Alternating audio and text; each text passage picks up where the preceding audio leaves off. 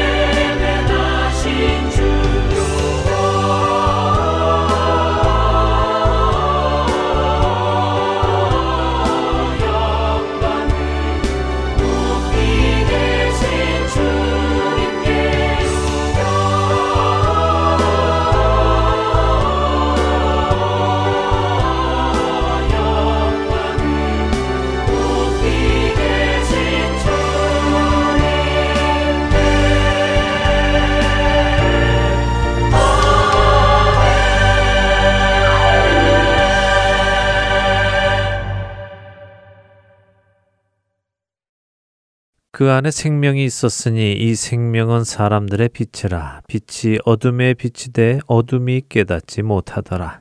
요한복음 1장 4절과 5절 말씀입니다. 요한 사도는 요한복음 1장 5절에 빛이 어둠에 비추었는데 어둠은 그 빛을 깨닫지 못했다고 말씀하시죠. 그러니까 예수님이 오셨어도 사람들은 그 예수님이 누구신지 깨닫지 못했다는 말씀입니다. 그렇다면 낭패입니다. 빛이 생명을 주시기 위해 오셨는데 아무도 그 빛을 깨닫지 못하니 그가 주시려는 생명을 얻을 수도 없기 때문입니다. 그래서 어떤 일이 있었을까요? 이어지는 요한복음 1장 6절과 7절입니다. 하나님께로부터 보내심을 받은 사람이 있으니 그의 이름은 요한이라. 그가 증언하러 왔으니 곧 빛에 대하여 증언하고 모든 사람이 자기로 말미암아 믿게 하려 함이라. 그렇습니다. 생명 되시는 빛을 깨닫지 못하는 영혼들을 하나님께서는 그렇게 어두움에 남겨두지 않으시고 그들을 깨우기 위하여 사람을 보내셨습니다. 바로 세례 요한이죠. 세례 요한은 와서 빛, 곧 그리스도 예수에 대해 증언했습니다. 그렇게 하여 사람들이 예수님을 믿게 하는 일을 한 것이지요. 이로 인하여 깨닫지 못하던 어둠 속에 있던 자들이 깨닫게 되었고 그 빛을 알아보게 되었으며 그 빛으로 인하여 생명을 얻게 된 것입니다.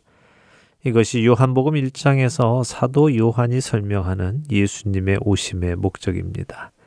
영접하는 자, 곧 그 이름을 믿는 자들에게는 하나님의 자녀가 되는 권세를 주셨으니 이는 혈통으로나 육정으로나 사람의 뜻으로 나지 아니하고 오직 하나님께로부터 난 자들이니라.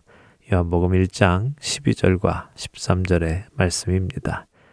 여러분과 제가 하나님의 자녀가 된 것은 우리의 의 때문이 아니라 하나님께서 보내신 자, 곧 빛이신 예수님에 대해 설명해 주는 사람들에 의하여 믿게 되었습니다. 그렇게 우리는 우리를 하나님의 자녀로 택하여 주신 하나님께 감사와 찬양을 드릴 수밖에 없습니다. なし。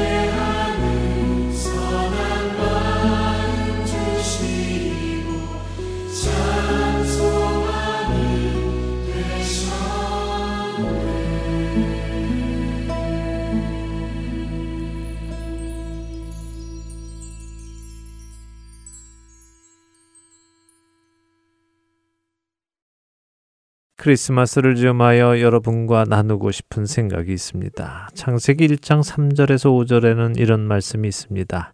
하나님이 이르시되 빛이 있으라 하시니 빛이 있었고 빛이 하나님이 보시기에 좋았더라.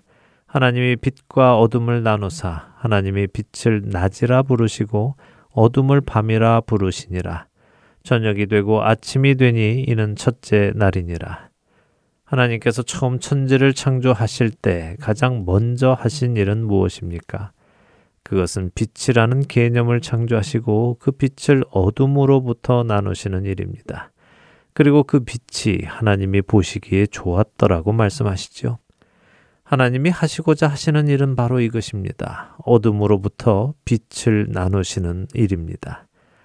우리는 이것을 빛의 세상과 어둠의 세상으로 나뉜다고도 표현할 수 있습니다. 우리가 사는 세상은 다양성을 인정하는 세상입니다. 다양성을 인정하는 것은 좋습니다. 사람은 다양한 이 말입니다. 그러나 다양성을 인정하는 것이 빛과 어둠의 나님까지 부인해서는 안 될 것입니다. 빛도 좋고 어둠도 좋고 회색 지대도 좋다고 해서는 안 된다는 말씀입니다. 하나님께서는 빛과 어둠을 나누시고 빛이 보시기에 좋았더라고 말씀하십니다. 어둠이 보시기에 좋았더라고 하지는 않으십니다. 그 이유는 어둠은 좋은 것이 아니기 때문이지요. 하나님이 하시는 일은 빛과 어둠을 가르는 일입니다. 빛의 세상과 어둠의 세상을 가르는 일입니다. 빛의 세상은 의의 세상이고 어둠의 세상은 죄의 세상입니다. 하나님께서는 죄의 백성 중에서 의의 백성을 갈라내십니다. 빛의 세상은 생명의 세상이고 어둠의 세상은 사망의 세상입니다. 하나님께서는 빛의 자녀들에게 생명을 주시고 어둠의 자녀들에게는 사망을 주십니다.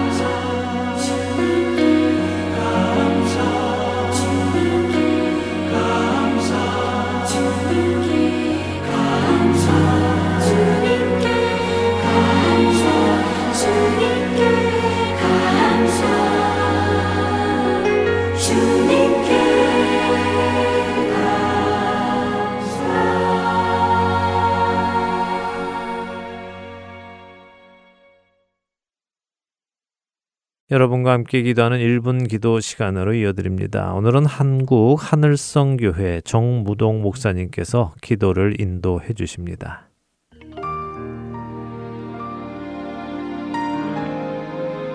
하트앤솔 복망송 1분 기도 시간입니다. 저는 한국 충남 아산 하늘성교회 담임 목사 정무동입니다. 오늘은 성탄의 기쁨을 온누리에라는 주제로 함께 중보 기도하는 시간을 가지려 합니다. 2017년 출간된 팀 켈러 목사님의 책 예수 예수는 영어 제목으로 히든 크리스마스입니다. 이땅 위에 오신 예수 그리스도가 어떤 의미를 가지고 있는지 그리고 감추어진 진정한 의미가 무엇인지를 찾고자 하는 것입니다. 저희 하늘성 교회는 금년의 성탄을 맞이하며 의미 있는 일을 한 가지 하고자 사랑의 쌀 150호를 지역 주민 가운데 어려운 이웃들과 함께 나누며 성탄의 기쁨을 함께 누리는 행사를 실천해 보았습니다. 팀 켈러 목사님의 예수, 예수라는 책을 보면 존 웨슬리 목사님이 드렸던 유명한 언약 기도가 나와 있습니다. 이제 저는 제 것이 아니라 주님의 것입니다. 주님 뜻이라면 무엇이든 하고 누구 곁에든 가겠습니다. 이 일을 맡겨주시고 고난도 허락하소서. 쓰임을 받든 묵혀지든 다 주님을 위해서입니다. 높아지든 낮아지든 주님을 위해서입니다. 충만하게 하시고 비어 있게 하소서. 모든 게 있게 하시고 아무것도 없게 하소서. 줄거이 자원하여 모든 것을 드리오니 마음대로 처분하소서. 오 복되신 영광의 하나님, 성부와 성자와 성령이시요. 주님은 저의 것이고 저는 주님의 것입니다. 그렇게 되어지이다. 제가 땅에서 맺은 이 언약을 하늘에서 비준하여 주소서. 아멘. 사랑하는 청취자 여러분, 작은 예수가 되어 성탄의 기쁨을 이웃과 함께 나누며 오직 주님께 영광 돌리며 주님 안에서 행복한 삶을 누리시기를 간절히 소망합니다. 기도합니다.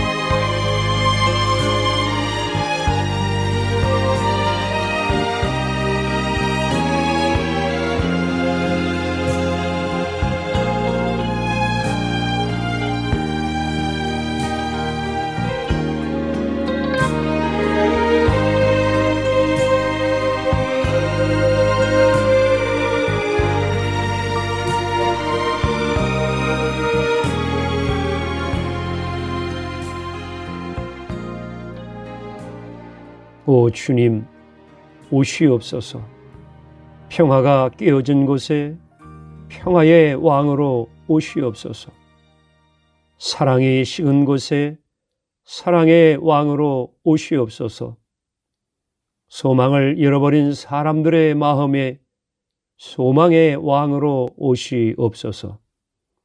병들어 신음하는 이들을 고치는 치료의 왕으로 오시옵소서.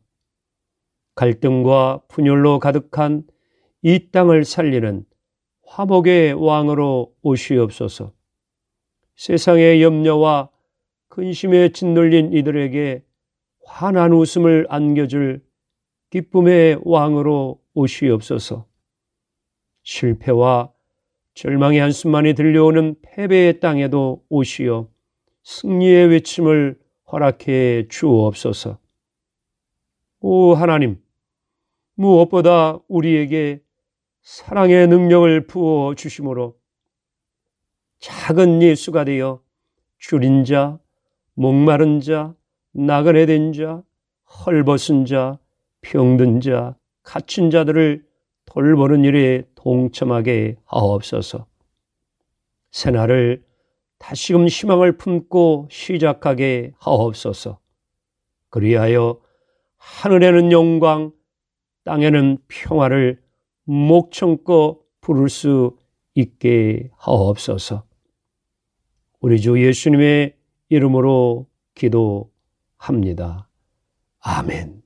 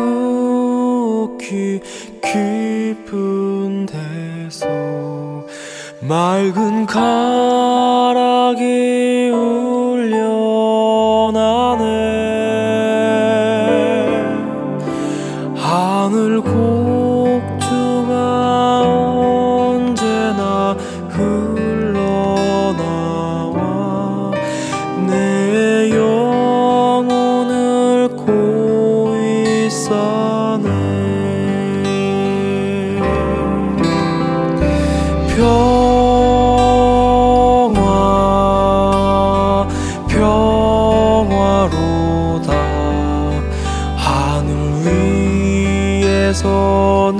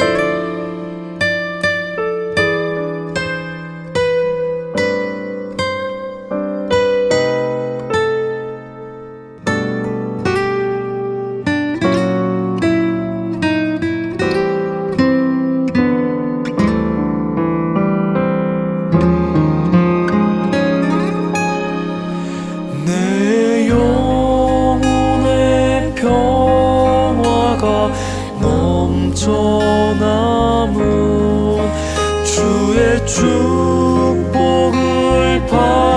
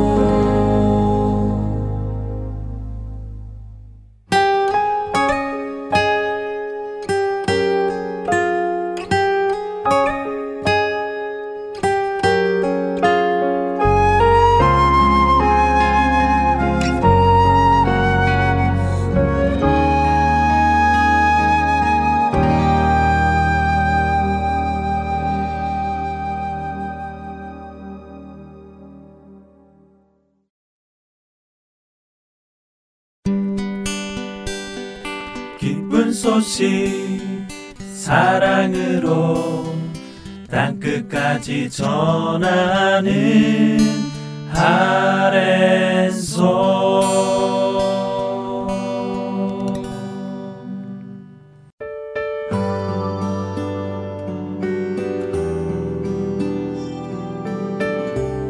할테엔 서울 복음방송 청취자 여러분 안녕하십니까?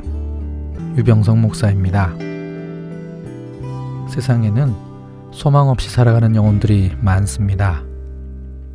본 할텐 서울 복음 방송은 그렇게 소망 없이 살아가고 있는 이들에게 참된 소망이신 구주 예수 그리스도를 전하는 메신저입니다. 귀 있는 자들에게 예수님만이 참된 소망이며 생명이심을 널리 알리는 이 사역을 위해 기도와 물질로 동참하기 원하시는 분들은 전화번호 602 866 8999으로 문의 주시기 바랍니다.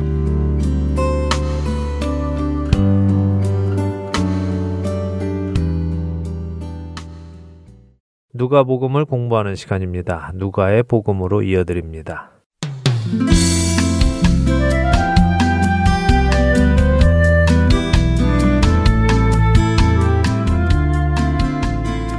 애청자 여러분 안녕하세요. 우리가 알고 있는 바를 더욱 확실히 알게 하기 위해 쓰여진 누가복음을 공부하는 시간입니다.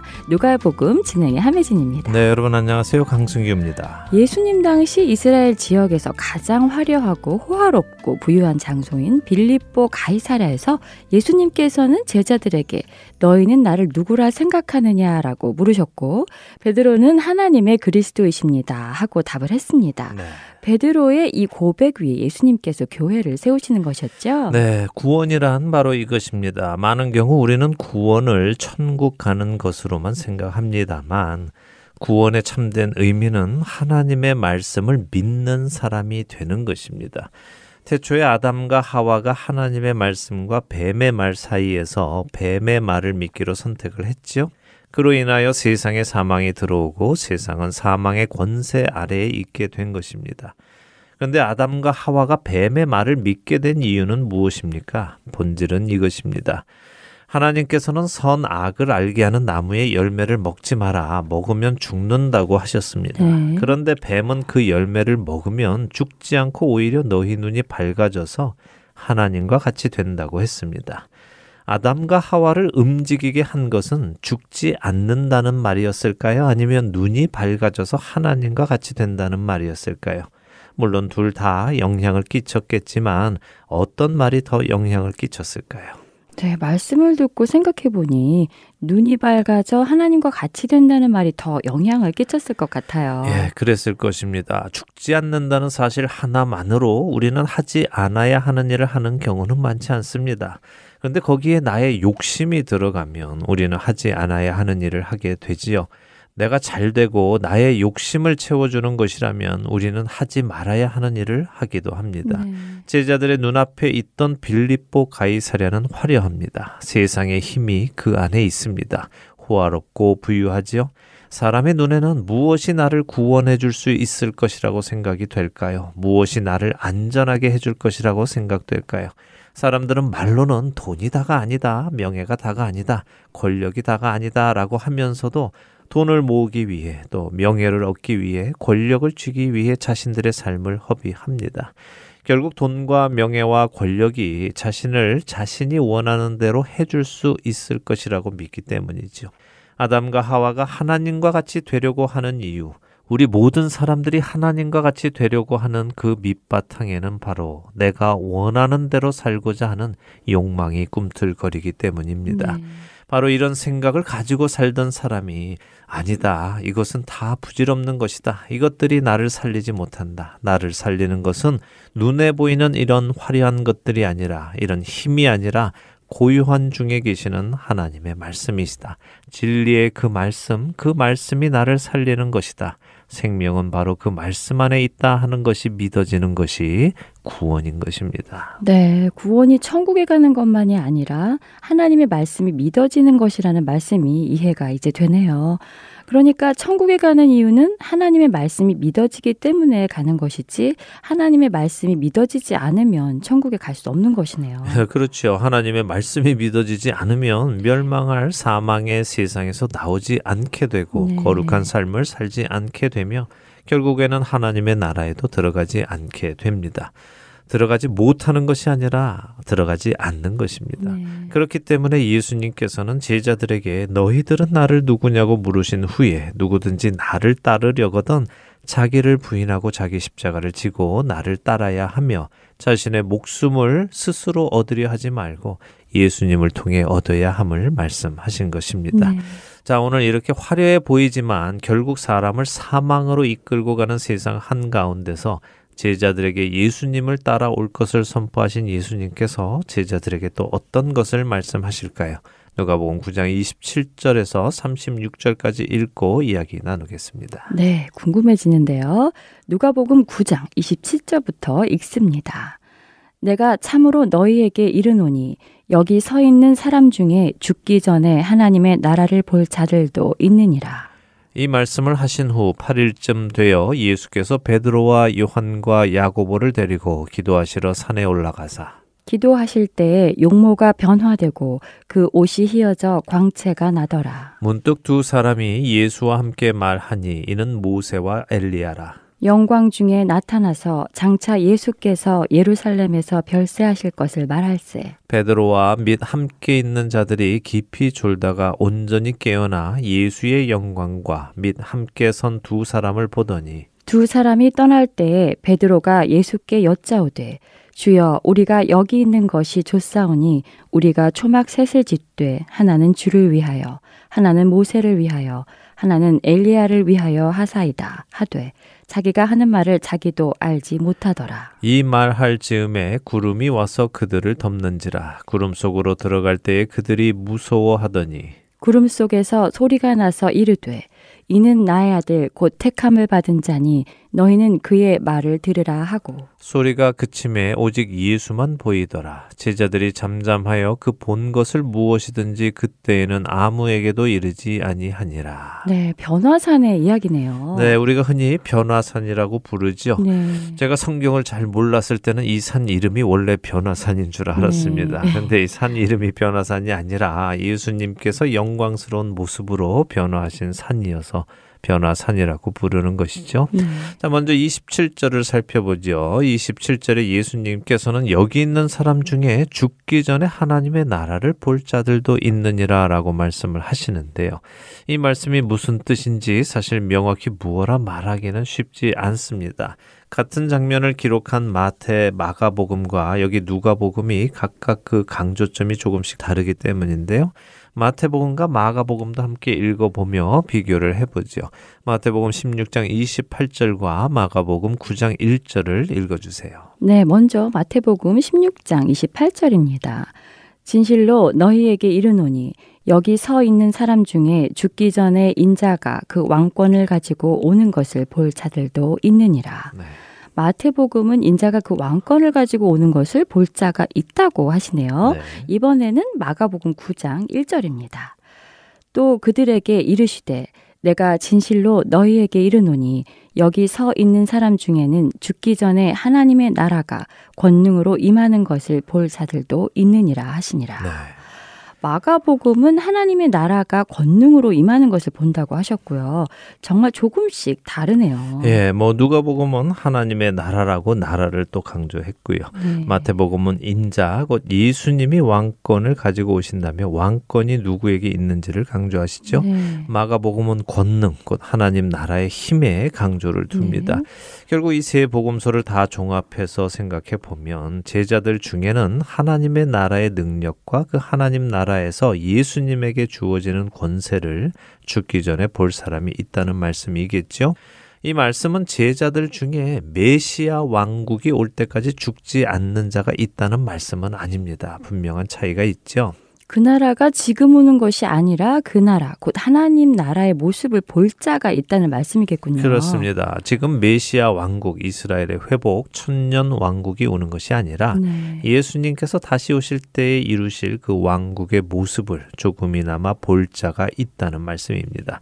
자, 그럼 그 왕국의 모습은 무엇이냐? 여기에는 몇 가지 해석이 가능한데요. 먼저는 바로 이어서 나오는 예수님의 변화산의 모습이라는 해석이 있고요. 음. 예수님께서 죽으시고 부활하시고 하늘로 승천하시는 모습이다 하는 해석도 있습니다.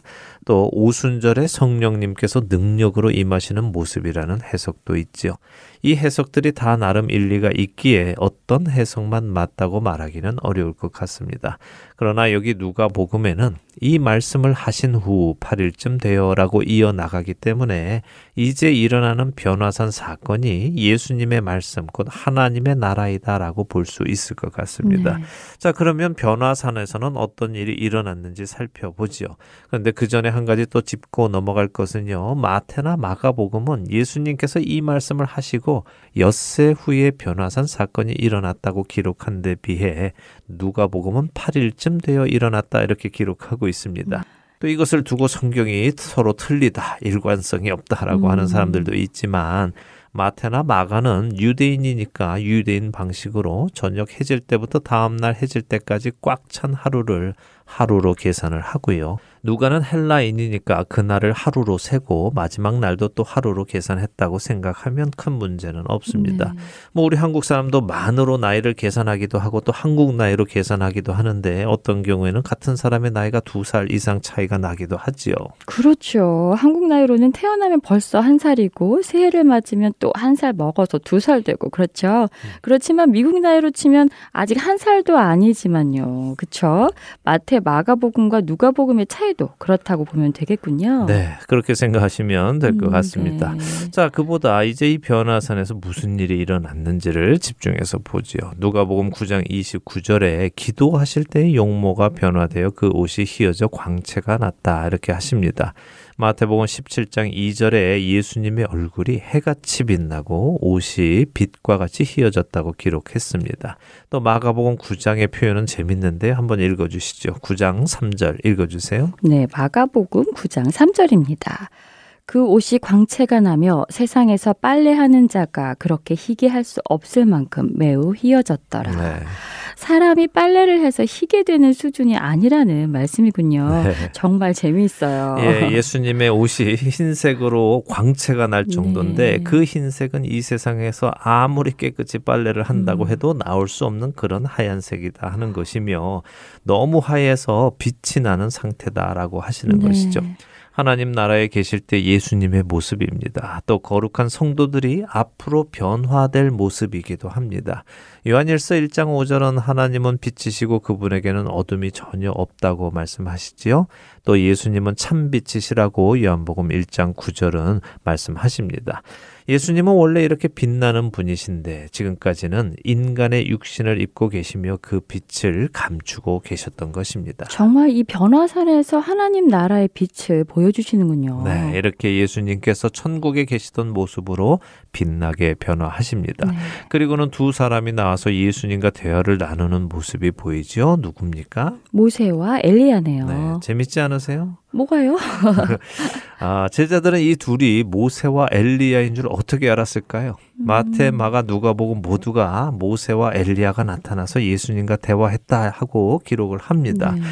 뭐 예수님께서 제자들에게 얘들아 와서 인사드려라. 여기 음. 모세시고 이분은 엘리야셔. 이렇게 소개를 해 주셨을까요? 아니요. 그렇지는 않았을 것 같은데요. 그냥 보고 한 것 아닐까요? 네, 모세와 엘리야의 외모가 특별해서 딱 보면 아는 것도 아니고요. 네. 그들의 가슴에 명찰을 달고 다니는 것은 더더욱 아니죠.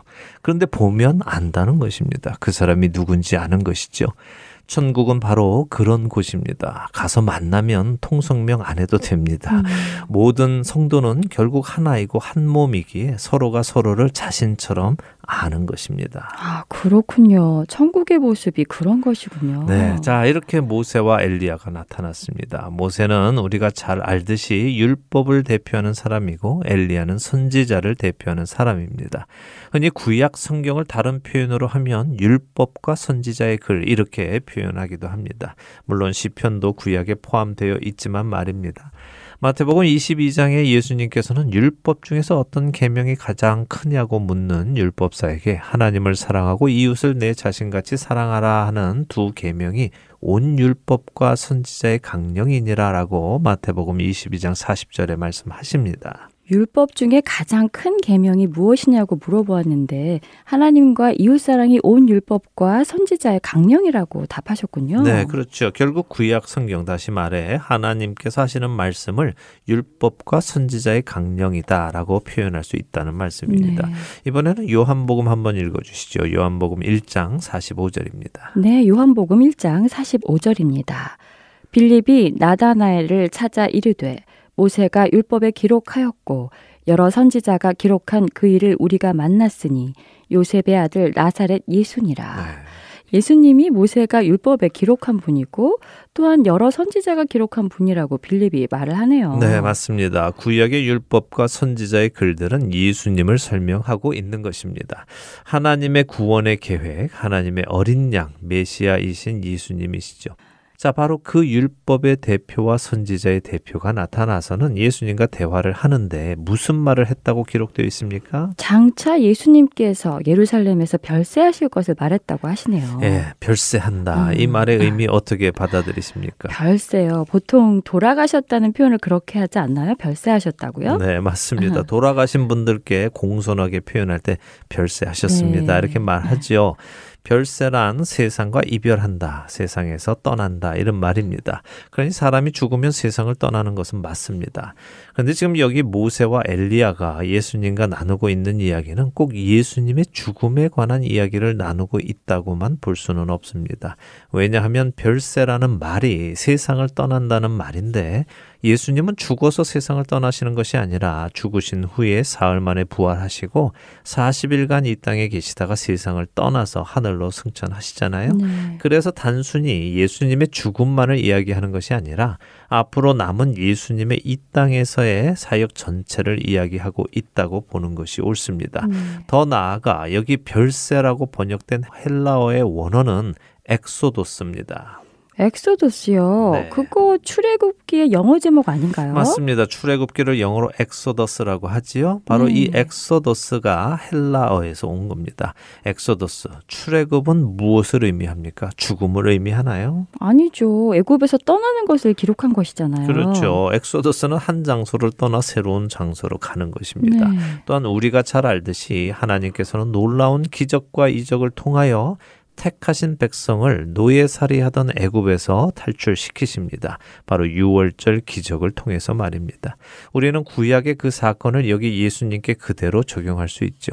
아니 오히려 구약의 유월절 출애굽은 오실 예수님의 표본이었고 샘플이었다고 하는 것이 옳지요. 하나님의 어린 양으로 오신 예수님께서 이제 유월절에 죽임 당하십니다. 그리고는 택하신 백성들을 죄의 노예, 사망의 노예살이 하던 이 세상에서 탈출시키십니다. 그 사건을 지금 모세와 엘리야가 예수님과 나누고 있는 것입니다. 구약에 기록되고 약속되어졌던 그 사건이 드디어 이루어지는 시간이 다가오고 있는 것을 보여주시는 것이죠. 네, 그냥 단순히 예수님께서 이제 예루살렘에서 죽으실 것을 말한 것이 아니었군요. 아니죠. 자, 이렇게 모세와 엘리야가 예수님과 이야기를 나눈 후에 떠나려고 할 즈음에 제자들이 깊이 졸고 있다가 깨어났다고 하십니다. 깊이 졸고 있어서 아무것도 몰랐을까요? 저는 그렇다고 생각하지 음, 않습니다. 네. 많은 경우 하나님의 영광이 나타날 때 사람들이 깊은 잠이 들고 환상 중에 이런 일을 보는 경우들이 있습니다. 쉬운 예로 창세기 15장에 아브라함과 하나님께서 언약을 맺을 때 그랬죠. 네. 아브라함에게 깊은 잠이 임합니다. 그리고는 하나님께서 예언의 말씀을 주시고는 횃불이 갈라진 예물들 사이를 지나갑니다. 야곱 역시 집을 떠나 하란으로 가던 도중 깊은 잠에 빠진 후에 사다리가 하늘에 닿았고 하나님의 사자들이 오르락 내리락 하는 것을 보았죠. 여기 이 제자들도 깊은 잠에 들어가서 환상 중에 이 모습을 본 것이라고 생각합니다. 깨어난 제자들 중에 베드로가 그런데 뭘 하겠다고 합니다. 그렇죠. 네, 그렇네요. 여기 있는 것이 좋사오니 초막 셋을 짓게 해달라고 하네요. 네. 초막은 갑자기 왜 짓겠다고 하는 것인가요? 그러게 말입니다. 하나는 예수님을 위해 짓고 다른 둘은 모세와 네. 엘리야를 위해 각각 짓게 해달라고 합니다. 근데 누가는 베드로가 자기가 하는 말을 자기도 음. 모른다고 기록합니다. 자기도 왜 그런 말을 하는지 모른다는 말인가요? 네, 그러게요. 마가복음 9장에는 제자들이 너무 두려워서 무슨 말을 할지 몰라서 그런 말을 했다고 또 합니다. 네. 사실 무슨 말을 할지 몰라서 초막을 짓게 해달라고 했다는 것은 앞뒤가 좀 안 맞죠? 네, 좀 뜬금없네요. 무언가 의미가 있기는 있을 것 같아요. 네, 설명이 좀 길게 필요한데요. 오늘은 시간이 다 되었으니 다음 시간에 이어서 설명을 드리도록 하겠습니다. 아, 시간이 너무 아쉽네요. 너무 빨리 지나가요. 다음 시간에 베드로가 왜 초막 셋을 짓겠다고 했는지 알아보도록 하겠습니다. 네. 이제 다음 주면 크리스마스예요. 오늘 변화산에서 모세와 엘리야가 나눈 이야기, 죄와 사망의 노예로 사는 우리를 자유하게 하시기 위해 오신 예수님을 기억하는 때입니다. 네. 구원의 은혜가 깨달아지는 우리가 되길 바랍니다. 아멘. 구원의 은혜가 깨달아지고 그 은혜에 감사하여 출세상하여 살아가는 우리가 되기를 바라면서 누가의 복음 오늘은 여기에서 마치도록 하겠습니다. 네, 저희는 다음 주에 다시 찾아뵙겠습니다. 안녕히 계세요. 안녕히 계십시오.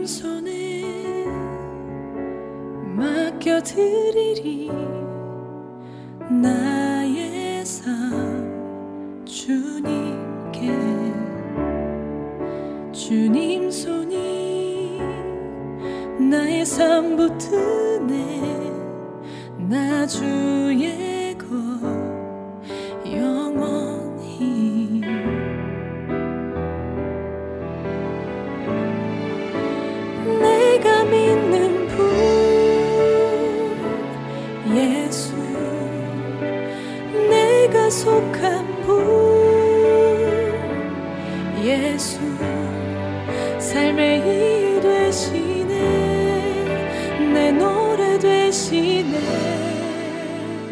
전심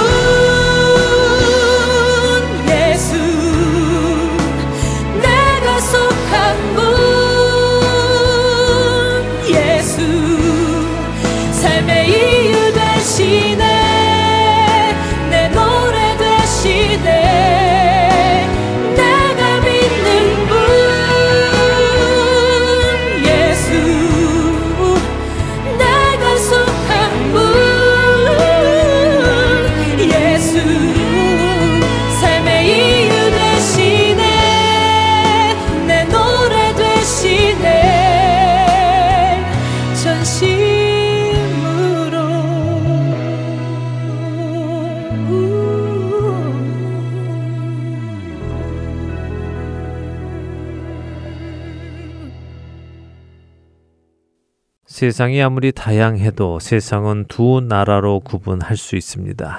빛의 나라와 어둠의 나라입니다. 빛의 나라의 특성은 어떨까요? 그곳은 의로운 나라이며 거룩한 나라입니다. 생명이 있는 나라이며 하나님의 영광이 있는 나라이지요. 또 백성들이 하나님께 순종하는 나라입니다. 사랑과 희락과 화평과 오래 참음과 자비와 양선과 충성과 온유와 절제의 열매가 맺히는 나라이며 진리의 나라입니다. 반면 어둠의 나라는 어떨까요? 그것은 불의한 나라이며 육신의 정욕을 따르는 나라입니다. 생명이 없고 사망이 있는 나라이며 하나님의 영광이 없고 하나님께 불순종하는 나라입니다.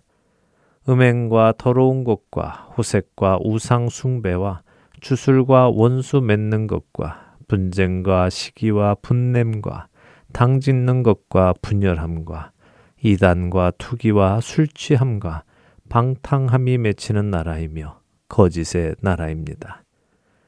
예수님께서는 어둠의 나라에 속한 우리를 불러 깨워 빛의 나라로 옮기셨습니다. 만일 우리가 예수 그리스도를 주라 시인하고 그분을 통해 구원을 얻었다면 우리는 어둠의 나라에서 빛의 나라로 옮기어진 것입니다.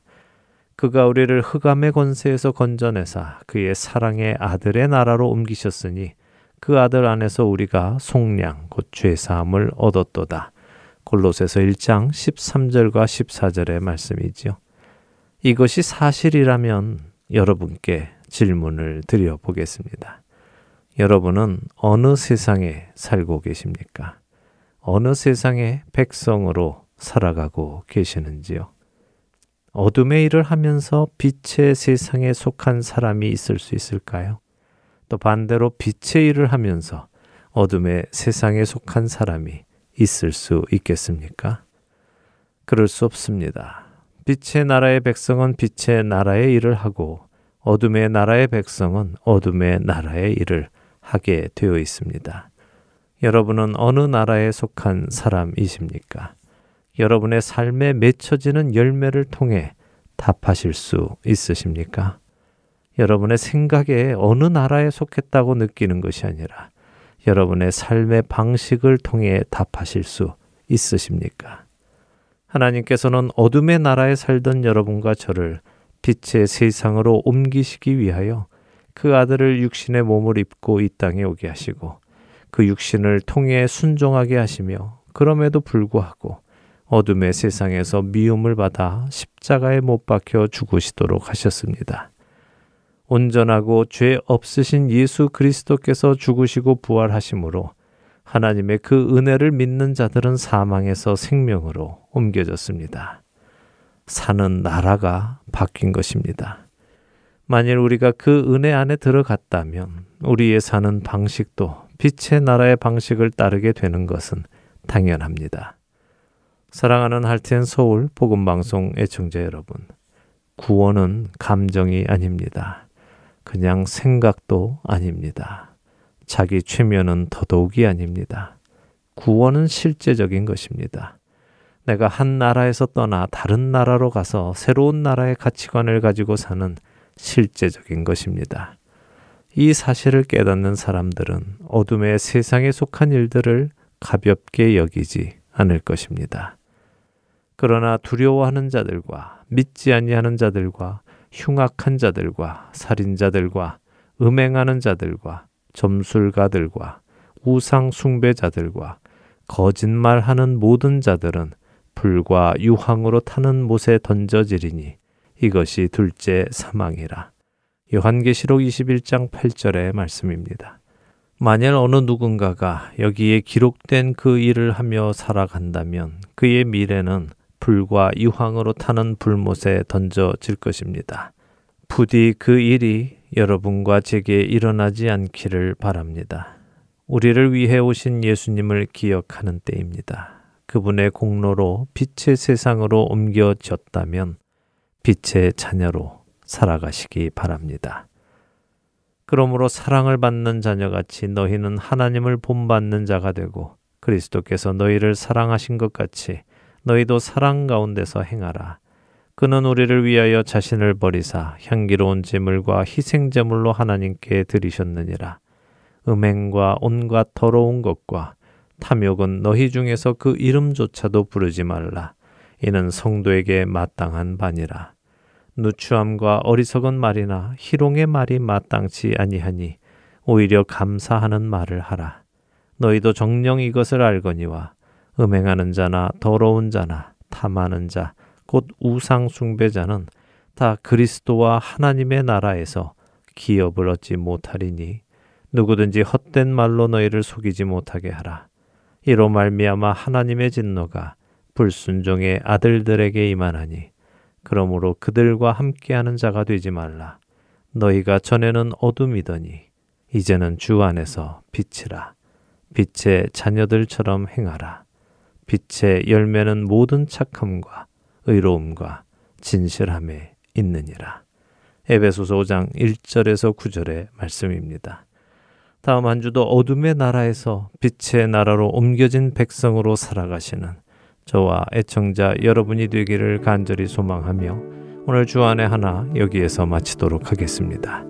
함께 해주신 여러분들께 감사드리고요. 저는 다음 주 이 시간 다시 찾아뵙겠습니다. 지금까지 구성과 진행의 강순규였습니다. 애청자 여러분 안녕히 계십시오.